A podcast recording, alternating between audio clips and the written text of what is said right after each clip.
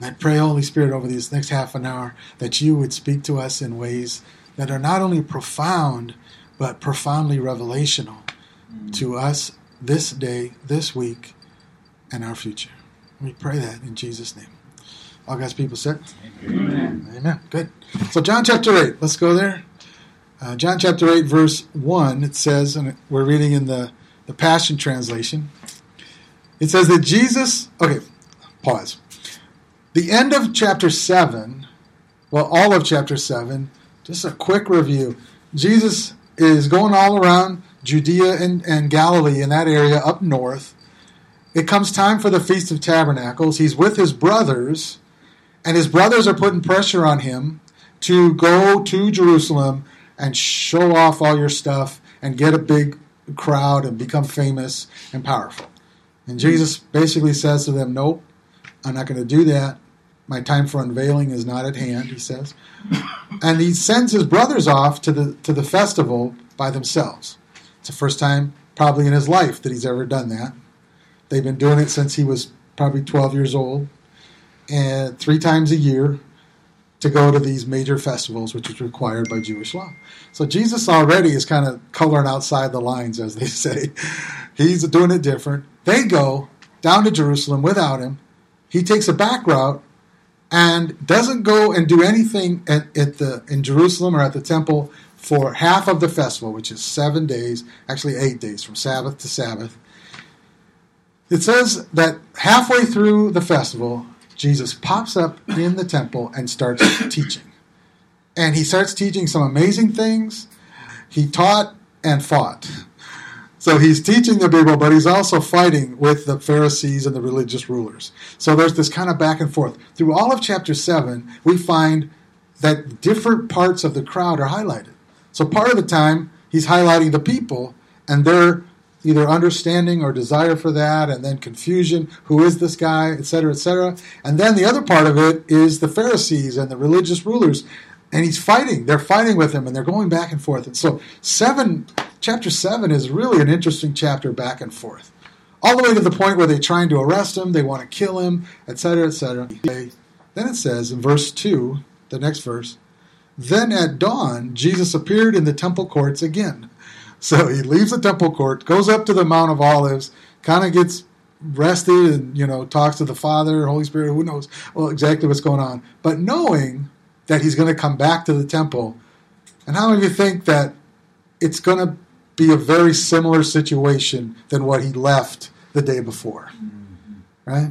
You get the feeling the Pharisees and the scribes and all that stuff have gone home and gone, you know what, I think Jesus is right. He is the Son of God. His Father is God. Yeah, we had it all wrong. Let's go apologize to him tomorrow. Right? You don't get the feeling any of that's happening. Like, if anything, as we get into this story, it looks like, have you ever heard that phrase, when it comes to gambling, you double down?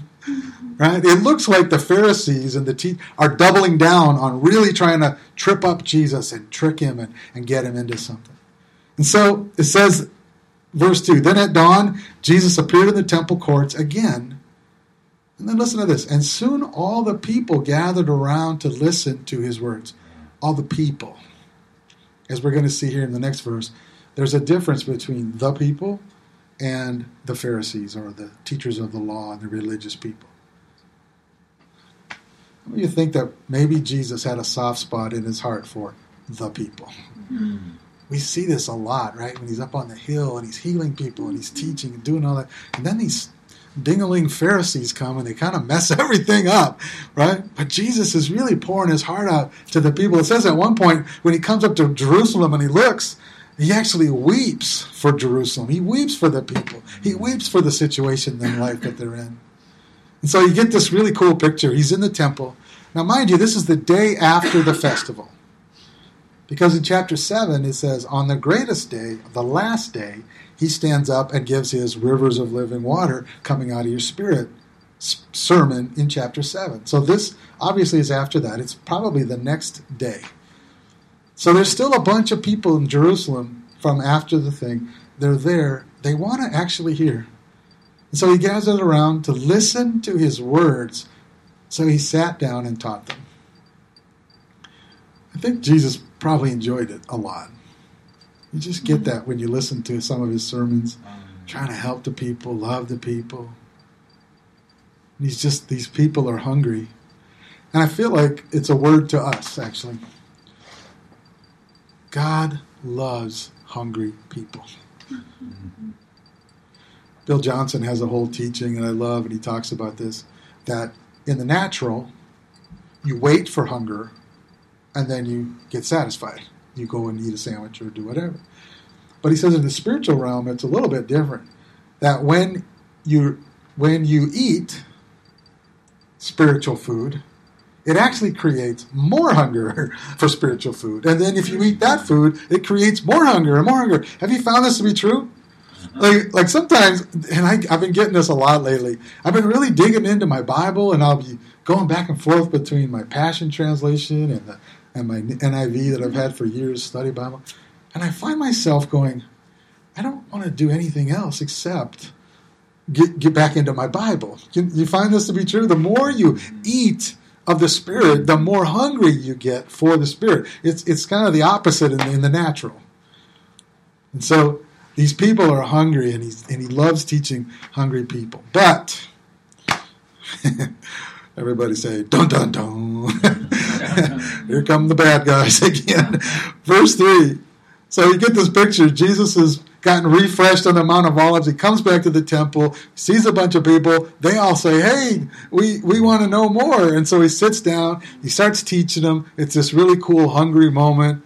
Then it says in verse 3, then, in the middle of his teaching, the religious scholars and the Pharisees broke through the crowd. So, you know the word obnoxious? You know what I'm saying? I kind of get that picture. Like these obnoxious, they got all the gowns and all the phylacteries and all the Jewishness and all this stuff, and we're important. It's kind of like, have you ever seen a military person who wears all their medals even when they don't need to? Do you know what I'm saying? It's like they're just... So this is kind of the Jewish people. They have the priests. They got all their stuff, and they're pushing through the crowd, you know, like, get out of the way. We're way more important than you guys, you know. And they show up. In the middle of the teaching, they show up. They break through the crowd, and they brought a woman who had been caught in the act of committing adultery and made her stand in the middle of everyone. Now, okay, what's your first thoughts when you hear that sentence? Like that's a loaded sentence right there, isn't it? There's a lot there. What's your first? Well, okay, we'll get to that in a second. But you're right. But here we got this woman and these Pharisees and these, and they drag her into the temple. Now, mind you, the temple is not this little thing. The temple is huge, and Jesus probably is off in this huge corner of it doing his teaching like he would do with a big crowd, and all of a sudden, have you ever been embarrassed for something that you absolutely don't want anybody to know or be aware of your failure? Now, I'm not even from this adultery thing. That's way out there. But there's other times, like, you ever... Okay, I don't think any of my kids are listening right now, but several of my preteen and teenage kids have discovered the joy of acne. And, you know, if one of them gets a zit or something, they just don't want to, you know, let anybody to see it. And they're just really cautious and makeup and just cover, you know, like there's just things in our life that we would rather only we know about and nobody else. Even in the area of sin, would you agree? Yes. Like if you have a sin or something you did or made a mistake, you don't want the whole world. Can you imagine? I mean, it doesn't say she's guilty. They caught her in the act. And they're dragging her through the whole temple into this huge crowd where Jesus is teaching. Could you just say horrible? Horrible. I mean, even I'm not saying even if, she is guilty. But that is just a horrible, horrible situation. Okay, so a couple of my questions are things like this. Of course, the obvious, you know, how did that happen, blah, blah, blah. Was this planned? So, like, did the Pharisees go, you know, I think we might have a, let's see if we can figure this out, blah, blah, blah. You know, was it planned? Had they been scheming? It seems like a lot of work to get this situation perfect and this woman there right at that time.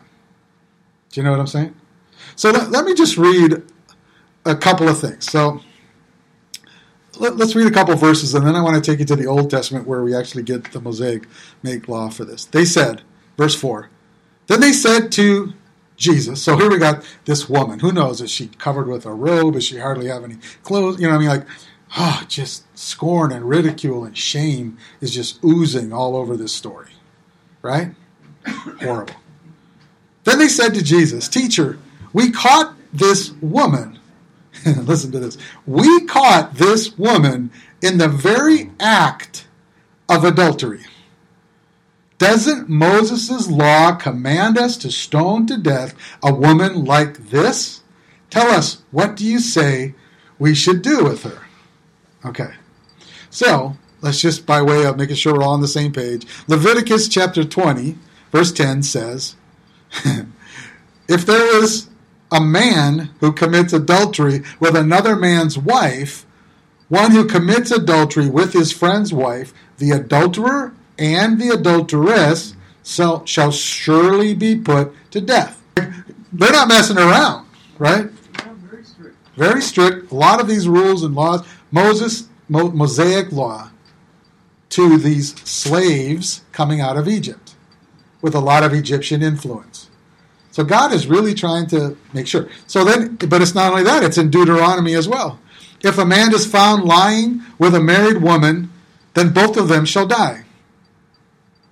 Then both of them shall die. The man who lay with the woman and the woman. Thus you shall purge the evil from Israel. Okay, pretty straightforward, pretty strict, and definitely not leaving much gray area if this is really true and if it really happened, right? Yeah. Why the distinction of married woman? I don't know, but adultery has to do with people that are married engaging with stuff outside their marriage, right? Otherwise, it's just lustful behavior or, you know, whatever. So I don't know exactly, but I do know this. By the very nature of what the Pharisees say, she's caught in the act of adultery. So that is the sin, and we see this is the punishment. What's missing between the Mosaic Law and where we are? I highlighted it. I think you did too. What's missing? The man. Do you ever kind of just scratch your head sometimes or go, well, you know, that's weird. Like whenever I read this story, I never really thought of that part of it. But, and I get, like my daughter Sydney is a very woman, you know, I am woman, hear me roar kind of thing. Like she reading this verse, that was the first thing she picked up on. Where's the man? Why is it the man? Why is it just a woman? You know, like I'm like, I'm with you, babe. Yeah, I don't know. You know, but here's an interesting thing. Let me just read. This is from a commentary that I was reading, and just because I'm like you. What is the cultural context? Why is there not a man here? And what is there something else that could be going on? So let me just read this. Jewish law carefully stipulated what evidence needed to be in hand for the judgment of adultery. Okay. No execution was possible without a solid case. So in other words, the handing down of this law and the way that it was handled wasn't haphazard or, I think she might have whatever, let's go throw rocks at her. No, they really had to have a high standard for what the case was, what the evidence was. Before we're going to kill somebody with stones, which is horrible, we better make sure this is really what went on. Okay, are you with me? So that part is cool. Hence, the Sanhedrin, which is the religious court of the priests and people at that time, the Sanhedrin records indicate judges who would even demand to know the color of the sheets on the bed. So, in other words, if you know, like they really want all the details. They want to know everything that happened. You know. And even to the point of some judges saying, what was the color of the sheets? And what time of day was it? Like, they want all the evidence to make sure they get it right. The law even distinguished intercourse from preliminary sexual contact. And so it's not, you know, it has to be the act. And if they're just kind of messing around or kissing, huggy face or whatever, that's not enough. It's got to be the actual thing. So there's a distinction even there. This extensive demand for evidence made adultery charges rare in Judaism, since couples would naturally take precautionary measures to conceal themselves. So you see what I'm saying? Like, yeah, if we're going to mess around, we better make sure, you know, like it was very cautionary. It was very, and so hence because of the demand for the high evidence and all that, it was rare. It was very rare. But listen to this. However, the law was aware of men who, rather than divorce their wives for an illicit affair, chose to have her set up with witnesses for execution. Example, if a man thus executed his wife, he became heir to her property, but not if he divorced her. You see the difference? So if I get her killed by setting her up with adultery, I get to keep all the stuff. But if I divorce her, I don't get her family stuff. So for a horrible, awful, greedy man, this setting up someone for adultery would make a lot of sense. But this self-interest was deemed morally wrong, and if witnesses viewed preliminary things going on, they were obliged to interrupt the act and prevent the greater crime. And so there was this laws, even for people, if you see something like this happening, you have to step in. Right. So it's not just the judges and the priests and stuff. It was regular people who are supposed to, in other words, if you see somebody starting to sin of any kind, you're supposed to, you know, let's step in and say, hey, you probably shouldn't shoplift, you know, or whatever.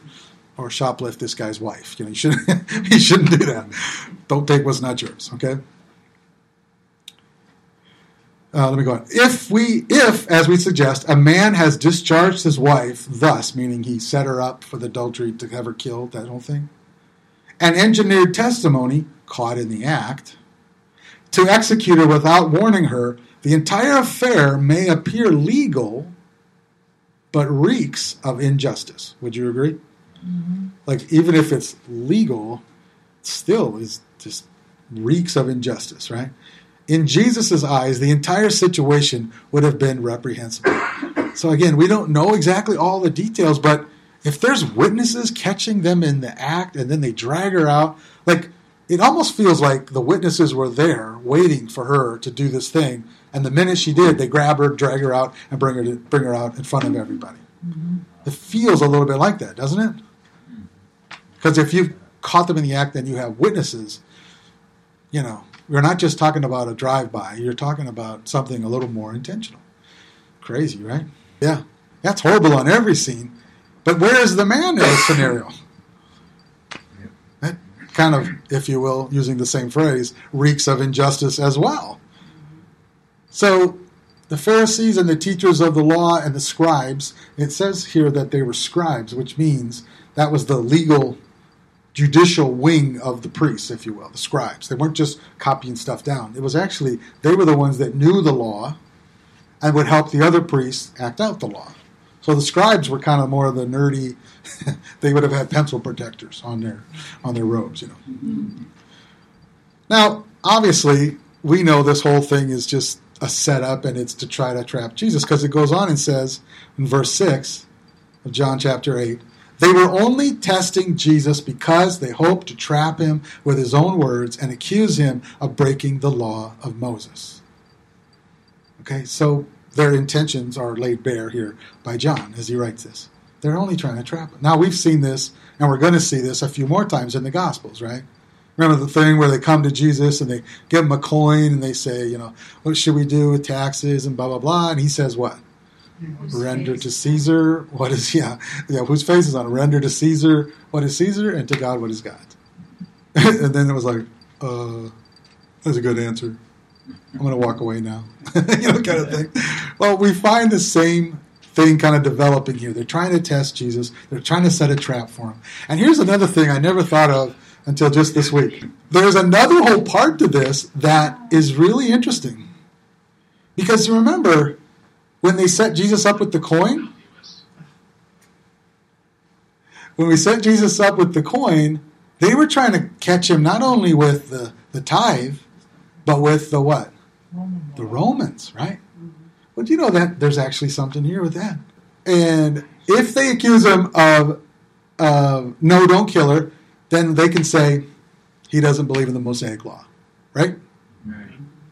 But if Jesus says yes to you should, if Jesus says yes, kill her, what can they do? They can go to the Romans and say, look, he's an agitator. He's talking about killing Jews. We can't kill him, you know, because of our law, but, you know, he's making trouble. He's saying kill people, and you Romans says we can't do it. Right? So there's kind of a Jewish-Roman thing going on here, too. But the next words, John says, but Jesus didn't answer them. That situation was charged, wasn't it? Mm-hmm. Like this woman dragged in, and they're trying to learn from Jesus, and they guys drag him in, and you know we're in this place of just absolute weirdness. It almost begs that Jesus should say something here, doesn't it? And you guys have been on this planet long enough, and I have too. Sometimes the best answer is no answer, right? Why, when we talk about walking by the Spirit, that's really important, isn't it? Mm-hmm. If I was to ask you a question, how many of you opened your mouth when you probably shouldn't have? Would raise your hand, right? I just think it's, the whole moment is kind of pregnant with the pause, you know what I mean? Like there's just all this weight, and they're just like, nothing. We don't even know how long he waited, but we do know this. It was long enough that they started getting perturbed. He was quiet long enough that it says in verse 7, angry, they kept insisting that he answer their question. What did that sound like, I wonder? I'm sure they weren't talking with kindness. They weren't, you know what I'm saying? I bet you they were just, you know, barking at him and yelling. And all the people were like, whoa, you know, what's going on? And the other thing I thought was this. I thought about this poor woman. Wow, can you imagine standing there, sitting there, and just waiting? And the shame and the ridicule. It was horrible. So they insisted that he answer their question. They kept doing that. So Jesus stood up. Now, mind you, this whole time, he's been sitting and teaching. Remember from the beginning? Verse 2, I think? They all came around. Verse 3, they all come around. And he's just sitting there. Finally, he stands up. And he looks at him and says, let's have the man who has never had a sinful desire throw the first stone at her. Lustful thoughts is a pretty easy thing for men to do, right? Women are wired a little bit different. There's always some of this going on back and forth for different reasons. But, you know, that idea that a man would be standing there, even a priest or a ruler or a scribe, and not have had some immoral thoughts of some kind or another, slim to none, right? Jesus knows. Jesus knows their minds. He knows what's going on. Right. So many Bibles and your versions will use the word, he who has not sinned, cast the first stone. Mm-hmm. Well, the word in the Greek, which is what John was written in, and anamartitas, I think is how you say it, it means more than simply sin. So that word that's used there in the Greek actually is translated a sinful desire. So it has to do with desire, not just a sin of some kind. It has to do with this desire. And so he says, he who has not sinned, cast the first stone. Now, mind you, I think we read this. But Jesus didn't answer them. Instead, he simply bent down and wrote in the dust with his finger. So he bends down, starts writing in the sand, in the finger. They keep getting angry at him because he's not answering them the way they wanted. And what's the question? If Jesus bends down and draws something in the sand. How many of you ever had the question, what's he writing? Sometimes the Bible can be very frustrating, can't it? Like, don't you totally want to know what he wrote in the sand? But he purposely doesn't. And I don't know why, but I do think it has something to do with the words that proceed from his mouth after he writes in the sand. Right? So he's writing in the sand, and then he says, let's have the man who has never had a sinful desire throw the first stone at her. Okay? So, again, just real quick, there's a lot of verses in Scripture that talk about, like Matthew chapter 7, verse 1 says, "Do not judge, or you too will be judged. For in the way that you judge others, you will be judged. And with the measure you use, it will be measured to you." Again, this is kind of a side note, but for all of you that have been around planet Earth for a while, you've heard that phrase, "Judge not, lest you be judged." And the inference is, don't judge other people. Some of you know that's not what this verse is saying. Mm-hmm. It doesn't say don't judge for the sake of not judging. It says don't judge hypocritically. For the way you judge, did you catch that? For in the way you judge, that's how you're going to be judged. So in other words, don't call someone a liar if you're a liar. Right? And on it goes. Obviously, in this case, Jesus is saying, look, you're having lustful thoughts. You have sinful desires. And here you are judging this woman for having sinful desires. Right? But then also in Romans chapter 2, verse 1, he says, "You, therefore, have no excuse, you who pass judgment on someone else, for at whatever point you judge another, you are condemning yourself, because you who pass judgment do the same things." So we find this, kind of equal justice under the law from the Old Testament. We find it with Jesus in the Gospels, and we find it with Paul writing in Romans, right? And so I read in one of the commentaries, it was interesting, it said this. It says, "Jesus doesn't condone her sin, but draws her accusers into their circle of condemnation." It's really good, isn't it? Jesus doesn't condone her sin. He doesn't say your sin's okay, but he does draw the accusers into their circle of condemnation. That's really wise, isn't it? He writes in the dirt. He doesn't say anything. He writes in the dirt, stands up, says, if you haven't had sinful desires or whatever, he who hasn't had, you throw the first stone. Then he kneels back down, it says in verse 8, and then he bent over again and wrote some more words in the dust. And we're still asking the same question, aren't we? What is he writing in the dust? What is he doing? So I have a theory. You want to hear it? All right. I'm not saying it's right. I'm just saying it's possible.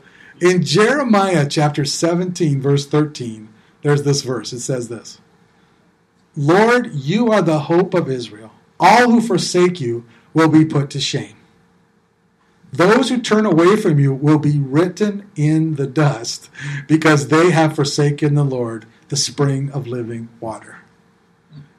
Now, a couple things on this.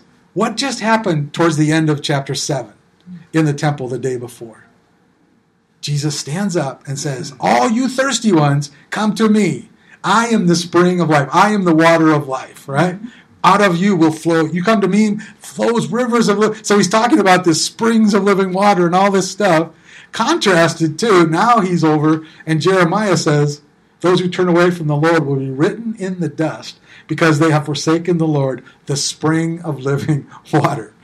So you're almost like, okay, spring of living water and dust, and like there's this connection. So there are some, and I don't know, I can't really say for sure, but it's possible that he was writing Jeremiah 17:13 in the dirt, as he's talking to them, saying, "Hey, you guys are totally out of whack, and names being written in the dust because you've forsaken the Lord." I don't know. Maybe he was writing their names. Yeah, because truth is powerful, but to the sinful, truth is painful. Right? What if they were getting exposed, if you will, in the dirt that day by what he was writing? Thoughts. Upon hearing that, her accusers slowly left the crowd one at a time. The Aramaic translates this can be translated starting with the priests. Have you ever seen that thing in movies or cartoons where if somebody does something wrong and they're like kind of whistling as they're like, okay, look at the time. They just kind of start, and you can almost imagine it right from the, well, it says right here, beginning with the oldest to the youngest, with the convicted conscience. That is powerful, isn't it? And the oldest, probably because they probably had the most sin, because they had more time on this planet to do more things, you know. I still don't know how that woman ended up there. You know, in other words, you know, did the priest set it up? Was this literally? I mean, if they're willing to kill Jesus and do this whole thing with Judas and the money and all that, they're willing to do anything to bring this guy down. They're certainly willing to set up a woman for adultery and maybe working with a man who's trying to get his wife killed so he can keep all her money, you know, that whole thing. I don't know. Just reeks. It just reeks of injustice and horrible nature of mankind. And yet, they all begin to just drift away. And it's interesting. The verse 9 says, upon hearing that, her accusers slowly left the crowd. So how did they come into the crowd in the beginning? Burst through, breaking through the crowd, full of righteous indignation and full of all this accusations. But they leave a totally different way, don't they? Instead of all the arrogance and all pride, they kind of slither off, if you will, into the crowd. And it's interesting because it doesn't say that the crowd dispersed. It only says that the accusers dispersed. That means that the accusers were all standing there, probably slack-jawed, just going, What just happened? This is crazy. And don't you think that there was probably more than one sinner in the crowd? So the sinners... You know, the Bible says that Jesus, came to seek and to save that which was lost. They may not have been the woman at the center of this thing, but they sure felt like it. Sin has a way of doing that, doesn't it? Making bad choices, associating with the wrong people, and ending up possibly with shame and guilt and all that. So all the accusers filter off. The crowd is still there, with the woman at the center. Until finally, verse 10, until finally Jesus was left alone with the woman still standing there in front of him. Now, alone with the woman, I don't think that means the crowd is all dispersed. I think that, and it's possible, maybe they did, but it says the accusers slithered off, not the crowd. But you can imagine this kind of circle, and that Jesus is alone with the woman. It had been all the accusers around her and in Jesus' face. Now they're gone. And he says, he's alone with her, still standing there in front of him. So he stood back up. Now, mind you, he'd been drawn in the dust. So she's standing, he's kneeling. He comes back out of the dust, looks her in the eye and says, "Dear woman, where are your accusers? Is there no one here to condemn you?" Again, I put myself in the place of that woman. I wonder what was going through her head. You know what I mean? She probably was feeling pretty good as one after another of this crowd of accusers begins to slither off. You kind of get that feeling? She's probably like, wait a minute, this is starting to feel pretty good. Do you know what I'm saying? He looks at her and says, "Dear woman, where are your accusers? Is there no one here to condemn you?" Looking around, she replied, "I see no one, Lord." That word "Lord" in the Aramaic, I think in the Greek as well, has to do with Lord, God, Lord. Not just Lord like a master or some wealthy citizen or something like that. There seems to be a revelation that she has as she's going through this whole thing and looks at Jesus. She says, "I see no one, Lord, God, Lord. There's something about you in this whole thing that feels divine."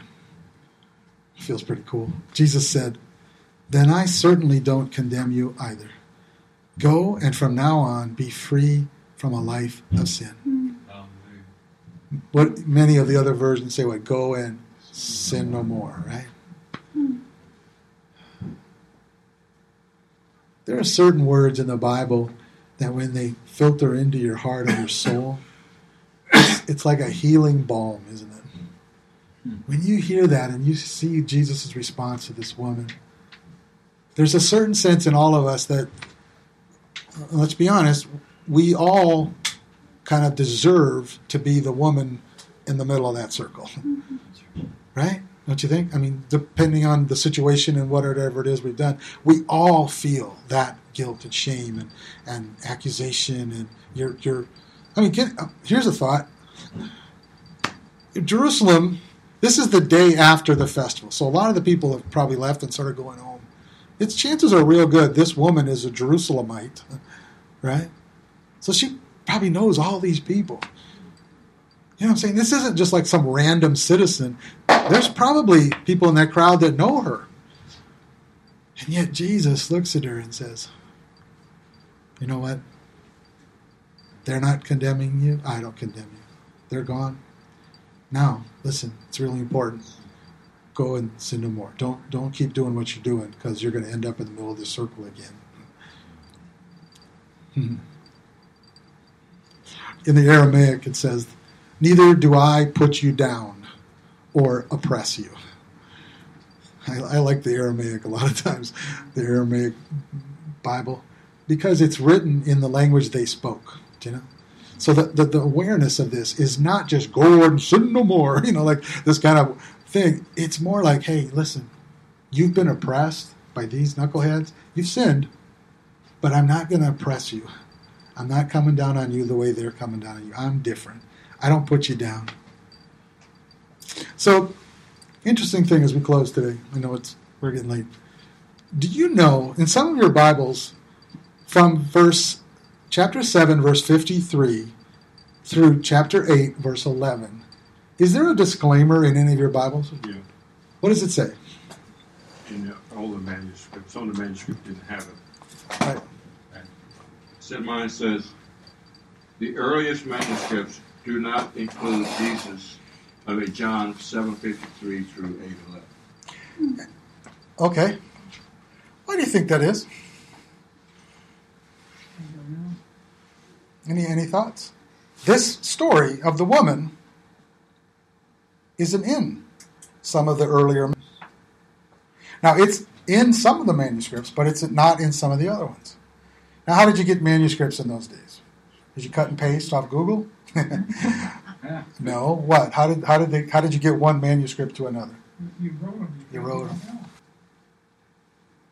He proposes that there were people that didn't think Jesus should let this woman go.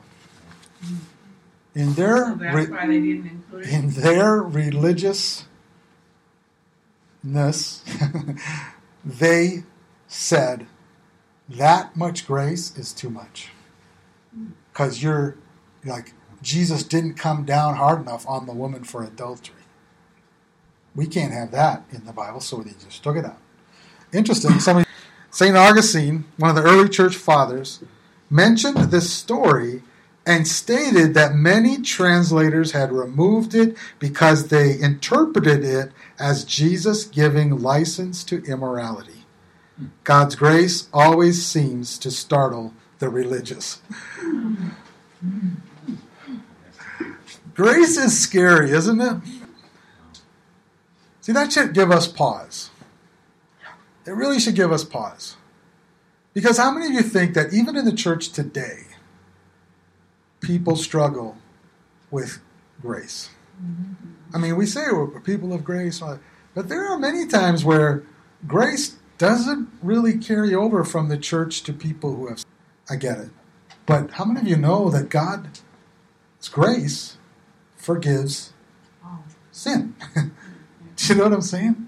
I just think it's crazy because a lot of people get turned off by the church by what? The church is so judgmental, right? Did you ever read that book? Remember the phrase we used to have the wristbands, what would Jesus do? There was a book called In His Steps. way back in the day. If you haven't read it, you absolutely don't need to go read it. Totally changed my life when I was in college. Like, it totally revolutionized a lot of my thinking. And the thing was, this bum walks in the church like a bum. And he basically stumbles to the front of the church and he says this, you know, I'm not judging anybody, but what would Jesus do with me? You know, and then I think he dies, if I remember right, in the story.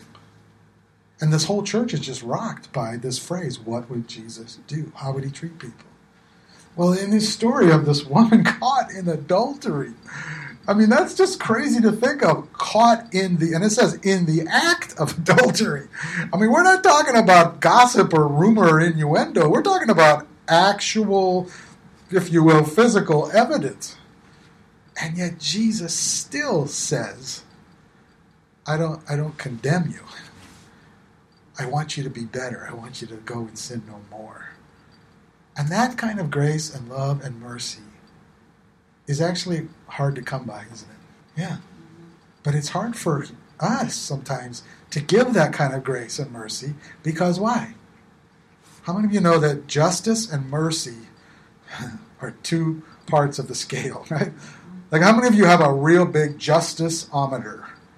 Do you ever get that? Like, if the guy is speeding and passes you on the freeway, you really want him to get a ticket by the policeman up ahead. You know what I'm saying? Like, justice, that will be justice, you know. And yet, mercy is this thing, and grace is, you know, it's hard to weigh these things out, isn't it, sometimes?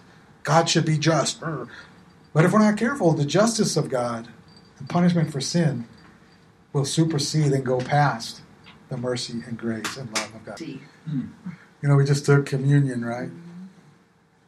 And he shed his blood for the forgiveness or remission of sin. Sin. Not certain sins, not lesser sin, sin. There's that song we sing, your grace is enough for me. As we close, I was just thinking, Jesus stands up and says to this woman, right? She says, where are your accusers?